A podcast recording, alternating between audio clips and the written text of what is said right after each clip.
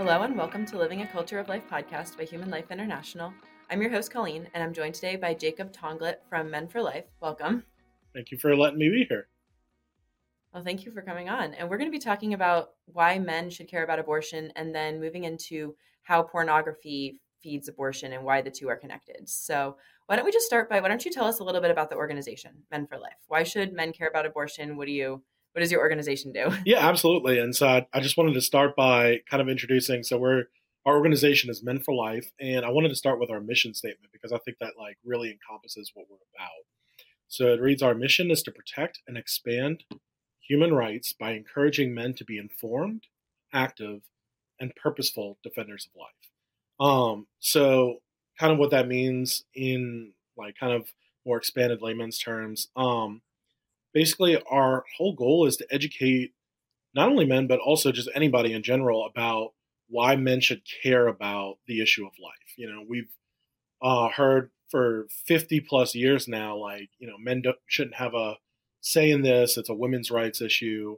Um, and I guess our standard here is to, you know, express the opinion that uh, abortion is a human rights issue, not just a women's right issue. So, because abortion is a human's rights issue, um, all people, men and women, uh, should have a say so and should have an opinion and be able to discuss things in a um, you know calm and collected manner and being able to you know further the education of like what life really is. So that's I would say that that's what Men for Life really is at our core. Um, and what we have done a lot in the last few years um, is producing out uh, testimonies uh, on different men who have had uh, experiences with abortion and letting them tell their story. Because oftentimes, like I was saying, like men feel silenced in this movement. So our platform is really just to allow men to have uh, a space to share their views, their stories, um, their hurt, like the uh, the amount of pain that have come that has come out of this pro-abortion movement one men we just don't hear about it often. So allowing men to have that platform where they could share um you know what happened to them you know and in one of our uh so far we have two episodes online uh, at our website menforlife.org and um one of them is actually a couple. So it's like it's them sharing their story together um men and women. So it's not like we're shutting women out of this debate, but rather just moving towards having men be included in this conversation. Definitely. Yeah. Like you said, it is a human rights issue. It's not just a women's rights issue. Do you get pushback from people saying, why aren't, like, why are you giving men a voice in this space? Or do people generally accept that men should have a say in abortion and in these issues? Well, I mean, I think from the pro life side, we get no pushback, obviously, because they agree yeah. with the message. Uh, from the pro choice side, we always get pushback saying, like, oh, you know, just the mantras of like, no uterus, no opinion, like, my body, my choice, all those mantras that have been there for 50 years. And one of the responses I often go to is the fact that uh, it seems like the pro choice movement doesn't mind having men being involved in their side of it. Like, uh, shouting those mantras and being vocal for um, pro when they're pro-abortion. It's just when they're mm-hmm. pro-life that they have an issue with men having an opinion. So, um, you know, the I kind of point out that hypocrisy in the nicest way possible, you know, um, and dialogue in that way of like, you know, I I view this as a human rights issue, and in the same way that we can view other human rights issue, right? So like um, segregation and slavery of African American people, like it it wasn't like only African Americans could have an opinion on slavery or uh, segregation, right? There was the ability for um, the white population to also have an opinion of saying like, you know, slavery is wrong, like segregation is wrong, and we need to end these things because it's a human rights abuse. In the same way as when we talk about have, uh, women having the right to vote in the early 1900s, in 1919, with the uh, with the amendment for women to be able to vote. You know, obviously, women were at the forefront of that, but there were also men there standing up for those women as well. So that's we're we're just looking. We look at ourselves as a modern day version of those, right? Of this movement of saying this is a human rights abuse, and not to exclude anybody's contributing to this conversation, but to include everyone and just being intentional about making sure that the groups that often get excluded from the conversation actually have a chance to share their experiences with us. Absolutely, yes. You said that you have a lot of testimonies from men who have shared their experiences with abortion. Do you have any that you're able to share with us that you know off the top of your head, or do you have any personal experiences with this? Yeah, so um, two stories that come to mind are the two episodes that we already have released, and I'll give you a brief synopsis. Um, the first is uh, from Pastor Mike Wicker and his uh, wife Tara Wicker, and their story um, is they were teenagers. They were in high school um, when they, you know, got pregnant, and um, it was one of those things where um, Tara didn't necessarily desire to have an abortion, but her family really kind of pushed her towards that uh, choice. But when she told Mike about it, Mike was, you know, absolutely in the camp of like, okay, like he was a football player. So he was like, I'm gonna quit football, like I'm gonna get a job. Uh, we're gonna like raise this baby. You know, I'll give you anything and any support that you know you need, everything like that. And um, Tara's family did win in the end and convince her that abortion was the best choice, and so she ended up having an abortion. And so um, Mike talks about how you know this was, I mean, I don't exactly know which year, but it was like 30 plus years ago, and or like 20 something years ago, 27 maybe. Um, and um, you know, talk, he just started sharing his story about like how that made him feel, the fact that like his child is gone, his child is deceased mm-hmm. um, because of this decision, and he just recently, within the last year, uh, started being able to share that hurt. Um, the second story I want to share is uh, from another video that we have uploaded. Um, the guy's name is Sean in the video. And Sean's story um, is, I believe he was in college at the time, like just kind of 18, 19 years old, very, you know, very new to adulthood. Um, him and his girlfriend ended up getting pregnant, and um, she made the decision that she was going to have an abortion. Um, and Sean and his family were absolutely like, like, we will step in, we will help take care of this child, even if even if that means that we're not like together, you know, that way like this child, like I will take care of that child, as he was saying. Um, but she ultimately just said no, like you don't really have an opinion, you don't have a choice in this matter. I'm gonna have an abortion.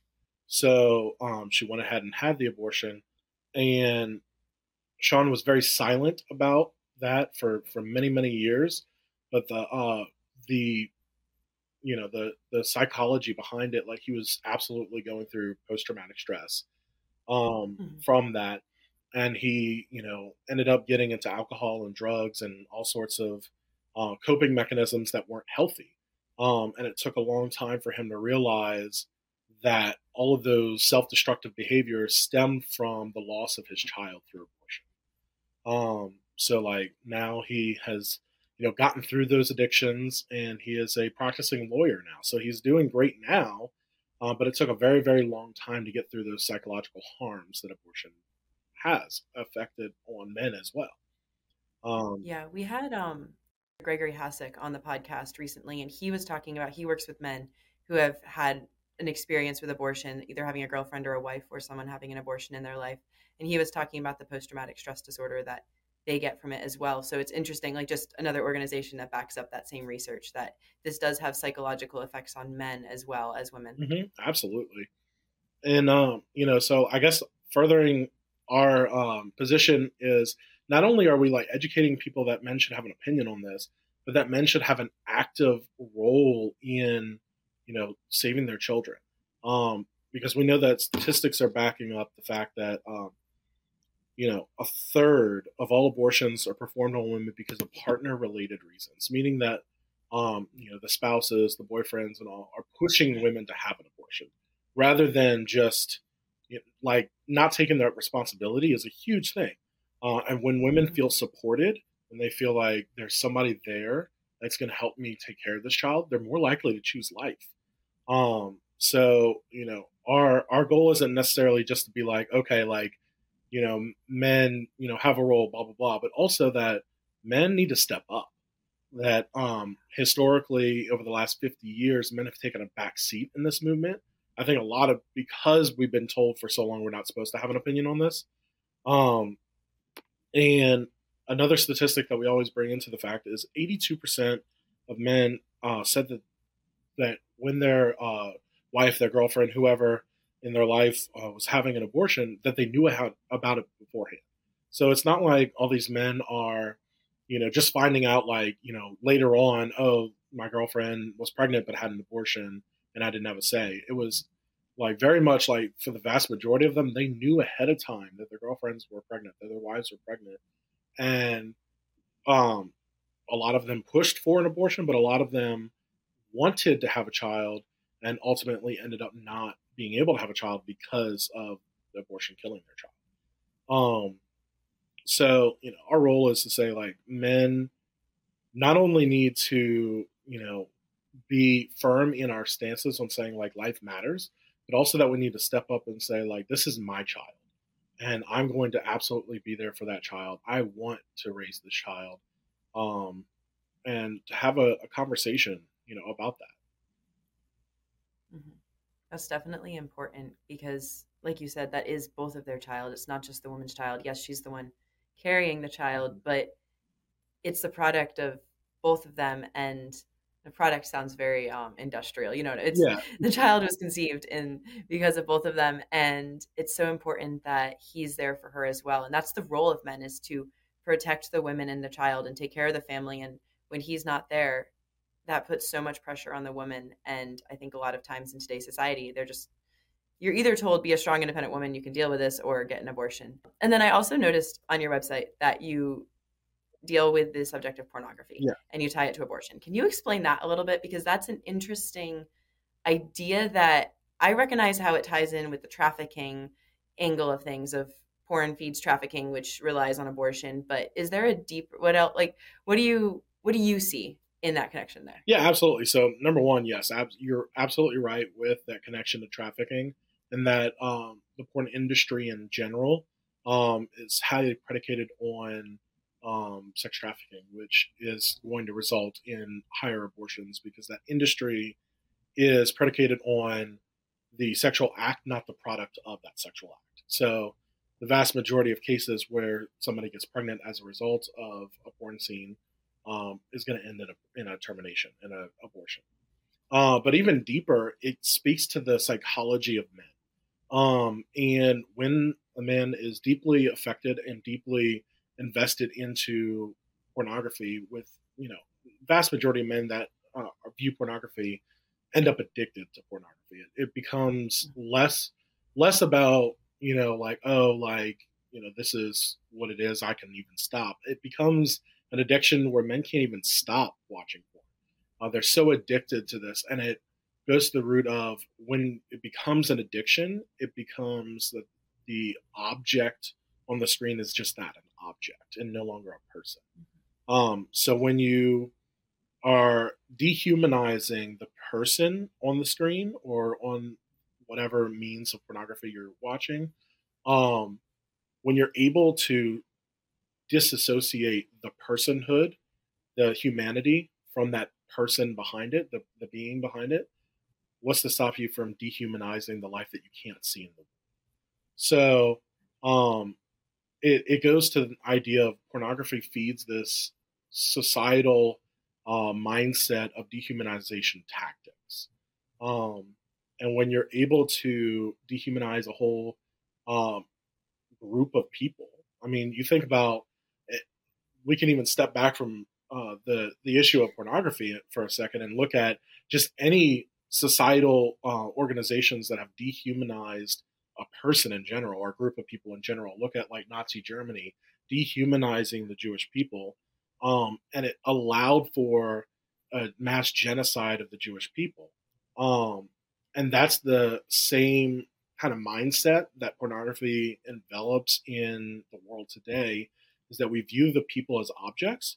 And therefore, when we view any group of people as objects, we can view the unborn as an object rather than a person. Yeah. It's interesting because I think it also porn tends to make sex look like something that's for recreation mm-hmm. and not something that's supposed to be in marriage for the sake of having pro- like uniting the couple and be getting children. And it seems to me that that would also affect this as well. Not only are you dehumanizing the person on the screen, but you're making sex recreational and all of a sudden people don't know what God intended sex for yeah. is he intended it to be the fruit the child to be the fruit of a married couple's love and porn takes both sides of that. There's no uniting because it's a person on a screen who's not even considered a human mentally mm-hmm. like you it dehumanizes them. And then there's no procreating because people view sex as something to do for, for fun or something that they can view that's different from the act that they're having. And then when they do have sex they just think it's for the physical pleasure. Yeah absolutely. I, I always go back to um, you know, like our organization isn't uh, a specifically religious organization, but mm-hmm. I always love this quote from uh, John Paul II um, when he says that the problem with pornography isn't that it shows too much, but rather that it shows too little. Um, and that's that's the the core pro, uh, crux of the pornography problem is that you know you're taking away the idea of love out of the sexual act um, and it becomes purely, um, you know, purely monetary in a way. Like it becomes business instead of um, a, a, unitive act.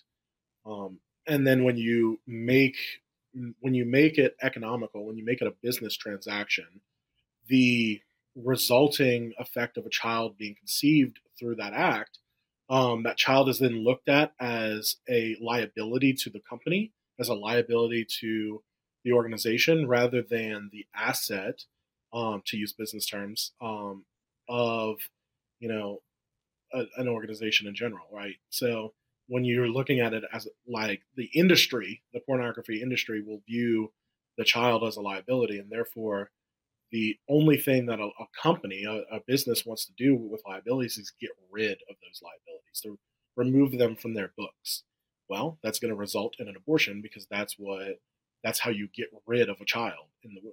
So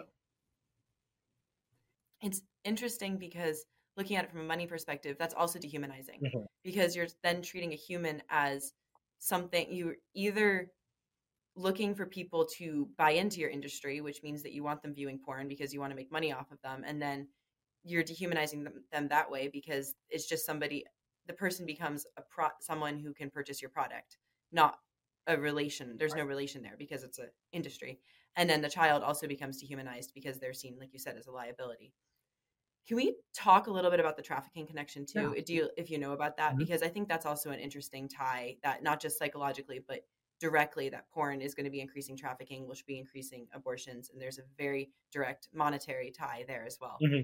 absolutely we can talk about that. Um, I don't have the statistic in front of me, so I don't want to don't want to you know lie to all the fan base, but I will.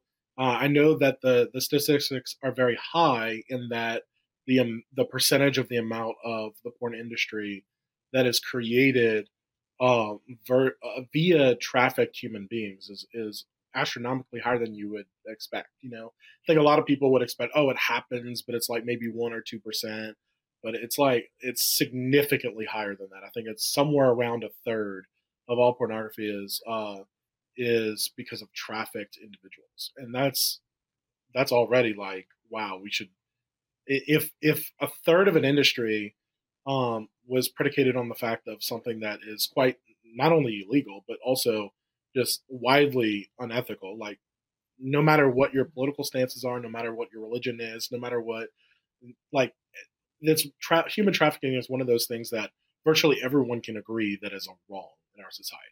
So for some, for an industry to be that highly uh, motivated by trafficking, and you know the the industry of pornography is the number one industry in the world economically. Um, it makes the most money out of every um, industry in the world. Um, so the fact that it's so highly predicated on trafficking uh, should be concerning. Um, and the fact that it's overlooked is a staple of how powerful the industry is, how monetarily powerful it is. So, um, It also gets the most views, I Yeah. believe, on like internet porn is the most visited sites, like more than Twitter and Netflix and a whole bunch of very popular sites combined. Mhm. The porn sites are getting more views than that as well. Yes, absolutely. So, and, when when you have an industry predicated on that, um, of course, um, you know, the outcome is going to be the destruction of life because that is a problem for them. Um, I mean, oftentimes you see it in TV shows and different things like that portrayed as like an individual sex trafficker will bring their um like you know the the person employed by them you know um to an abortion clinic or whatever to uh to you know not have that child um but a lot of times it's not this like on the street gangster or anything like that that's doing this but it's rather industry wide people that are respected in communities and uh, very rich and powerful individuals um, that very widely put their names out there associated with these products. Um, they're the ones that are forcing abortion on their employees, you could say.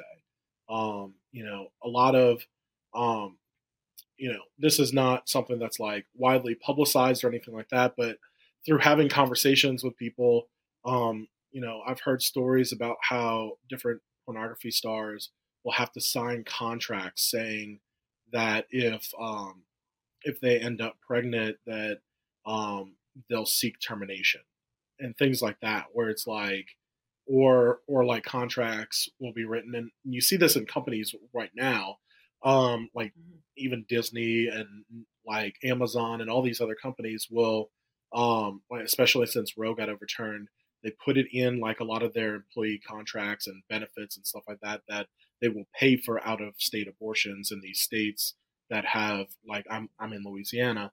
Louisiana is a state that abortion is illegal. So like companies will um, use their employee benefits to um, allow women to travel to other states in order to have an abortion.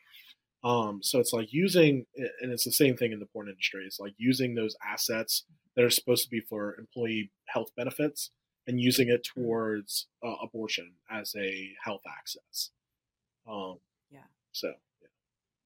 It's also interesting because I know live action, they did their undercover videos and they had one, at least one, I'm, there might have been more, exposing sex traffickers bringing people basically mm-hmm. i'm going to say unwillingly i don't know if the woman was quote unquote willing or not but they're there with their traffickers so there's an element of coercion going on mm-hmm. there and basically saying this person i don't remember if it was a minor in the video i know that there's videos with minors and there's ones with the traffickers i'm not sure if the traffic yeah. the being trafficked was also a minor but anyway they took them to planned parenthood and it was very clear in the undercover video it was very clear that this girl was being trafficked mm-hmm. and Planned Parenthood covered it up. Was like, oh, you can get her back on the streets. Like, just yeah. don't do anything. I think from like the waist down or something. They had very graphic language of giving the pimp the um what's the word tips for getting the girls back on the street mm-hmm. as soon as possible. And obviously, in this scenario, it was all undercover, so nobody was actually being trafficked in the video right. itself, but they were going in there as if they were,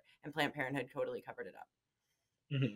Yeah, and it's it's you know I, I've seen those videos from live action, and it's concerning. You know, it's one of those things that's like, especially for Men for Life, like you, you look at it and you're saying like, wow, like for the most part, this industry of trafficking uh, is predicated by men. So I mean, there are definitely women traffickers out there. Like, I'm, this isn't a sole exclusivity, uh, but it's an industry that is predicated majoritively majoritively by men. Um, and it, you know, hurts my heart. It saddens me to know that um, there are men out there who are exploiting women in that way instead of upholding and protecting women like they should.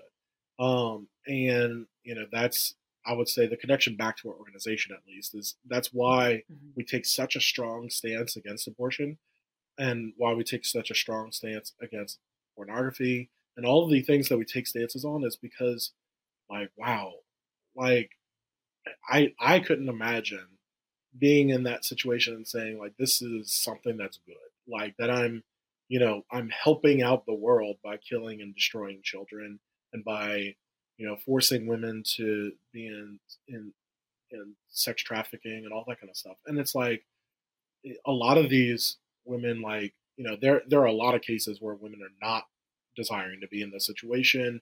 Obviously, they're they uh, you know they don't um, not only don't want to be there, but like they're vocally and actively trying to get out. But they're like all the organizations that should be helping them, um, like let's say a Planned Parenthood or, or some organization that should be recognizing, hey, this woman might be trafficked and do nothing to save them. Oh, um, like a women's health organization. Yeah, you know, all these different organizations that should be helping them, they clearly look the other way. But then there's also a lot of women who are being trafficked that, um, and I, I'm blanking on the, the term. It's uh, uh, Stockholm, uh, Stockholm syndrome.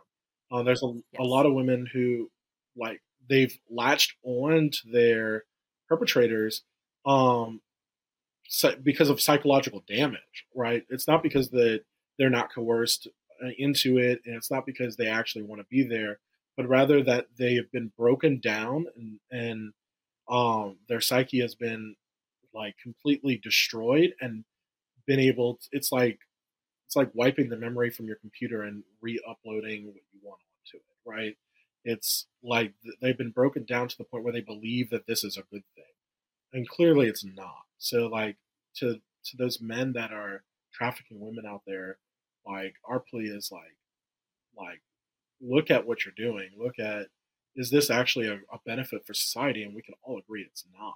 So, um, but clearly, the porn industry, the trafficking industry, is predicated on you know money. It's monetary gains, and um, you know that that shouldn't be the number one in our society. It should be the upholding of life itself, right?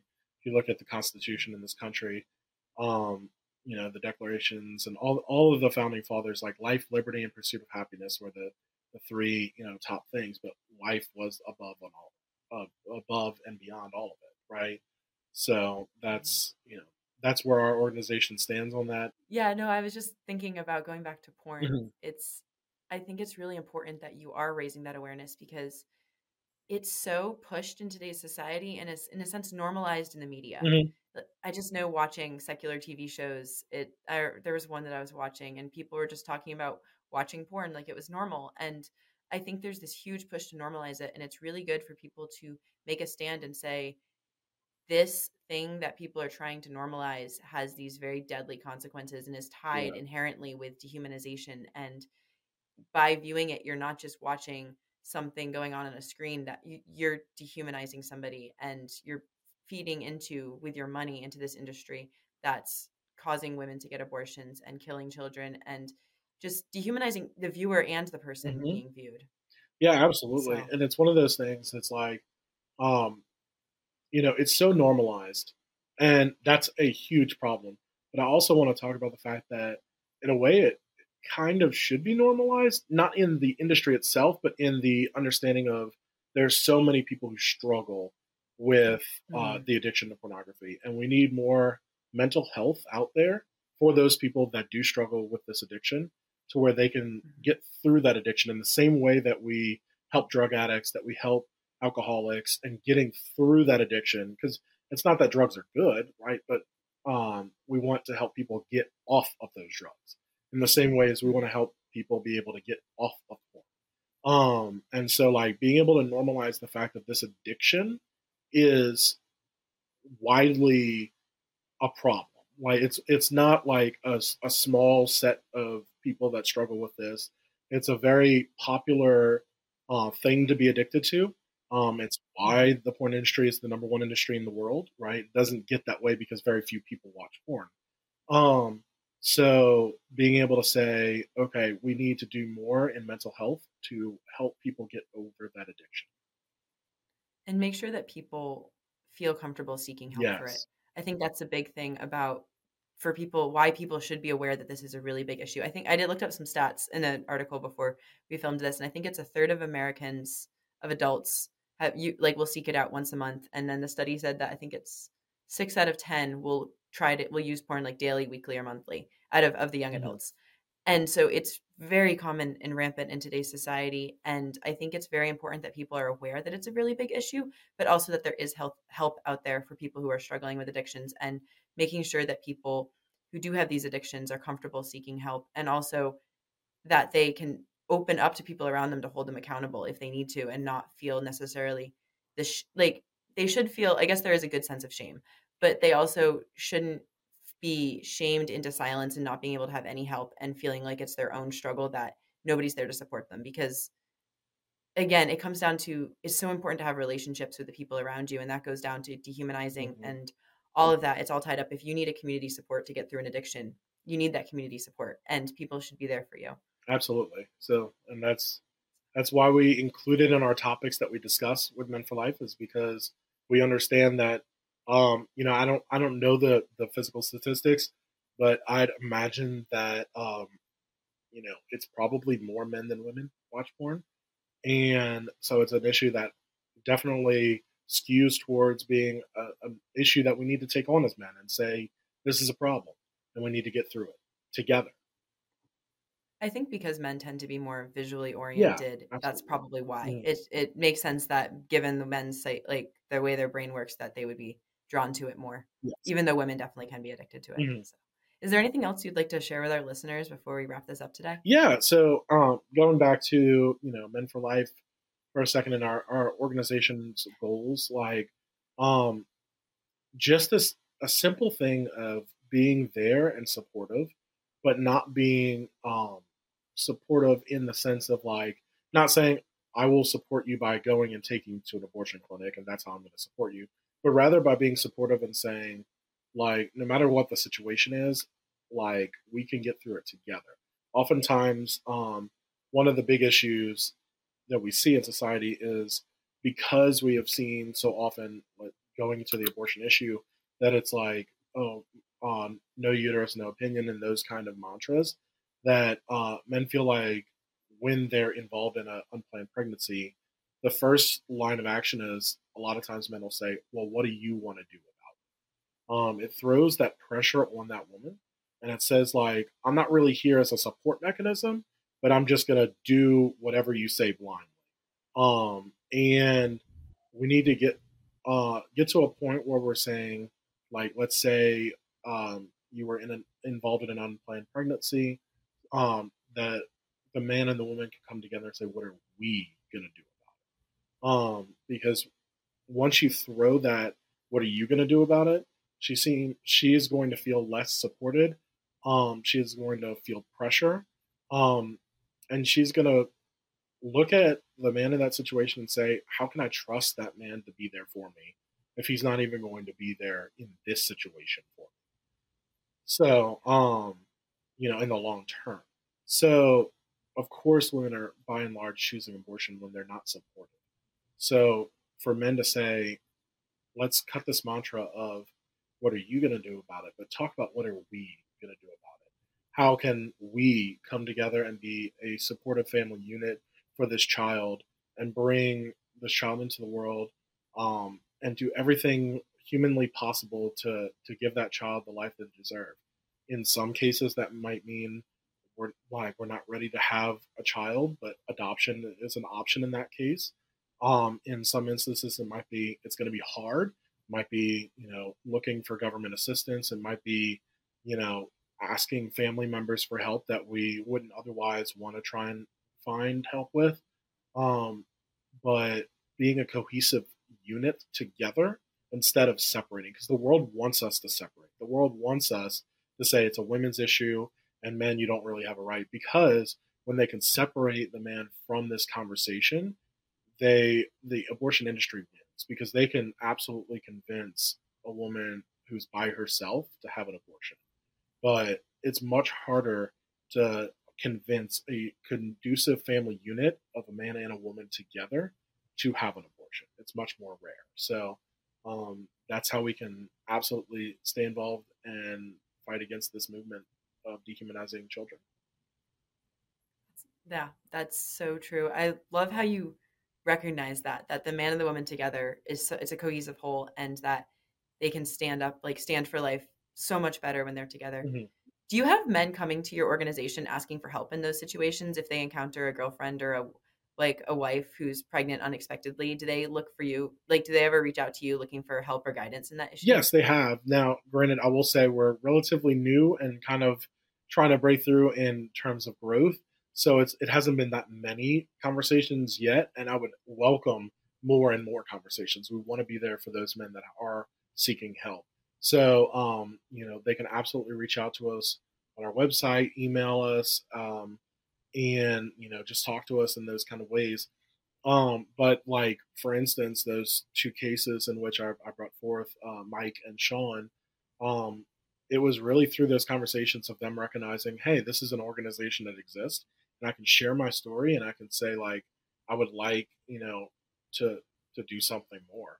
Um, and then there have been men that have come to us and said, like, I, I don't know what to do in this situation. Like, can you help by, you know, pointing me in any direction that can help? And a lot of that's going to be, you know, state dependent on what your state offers, what pregnancy resources centers you have around you, things like that. So, like, I might be in Louisiana, so I'm not going to necessarily know everything, like, let's say in Arizona or Montana or DC or anything like that all across the country, California, New York, all of those places. But I know how to research in the right directions and reach out to the networks that we have uh, through this movement and say, like, okay, like I know pregnancy resource centers are going to be a very strong help. So looking for one of the nearest pregnancy resources centers to you, I can, you know, point you to if it's more of like an it's an after the effect, like I'm trying to you know get through the psychological harm um, recommending you to different uh, post abortive um, like seminars and, and conversations and uh, retreats and all sorts of stuff that can help you put your mind at ease whether it be through a religious organization like a church whether it be through more of just like a, a psychologist help or anything like that. So it, it's very specific on the the individual that comes to us and we will tailor make our plan to like helping you through that right? No two no two situations the same and we recognize that. Um but yeah we we want to be that resource and pointing you in that right direction. So we could be a hub to help you move around into different categories of all the help that you need. Well that's wonderful. I'm so glad that there's an organization out there that recognizes the need for men to stand up and defend life as well as women. Everybody should because, like you said, it is a human rights issue. So thank you. And thank you for joining us. Today. Absolutely. Thank you for having me. It's been great. yeah, this has been a really, yeah, really interesting conversation. Mm-hmm. So, and to all of our listeners, please like, subscribe, turn on notifications. If you're, leave us comments or a review and keep on living the culture of life. Thank you and God bless.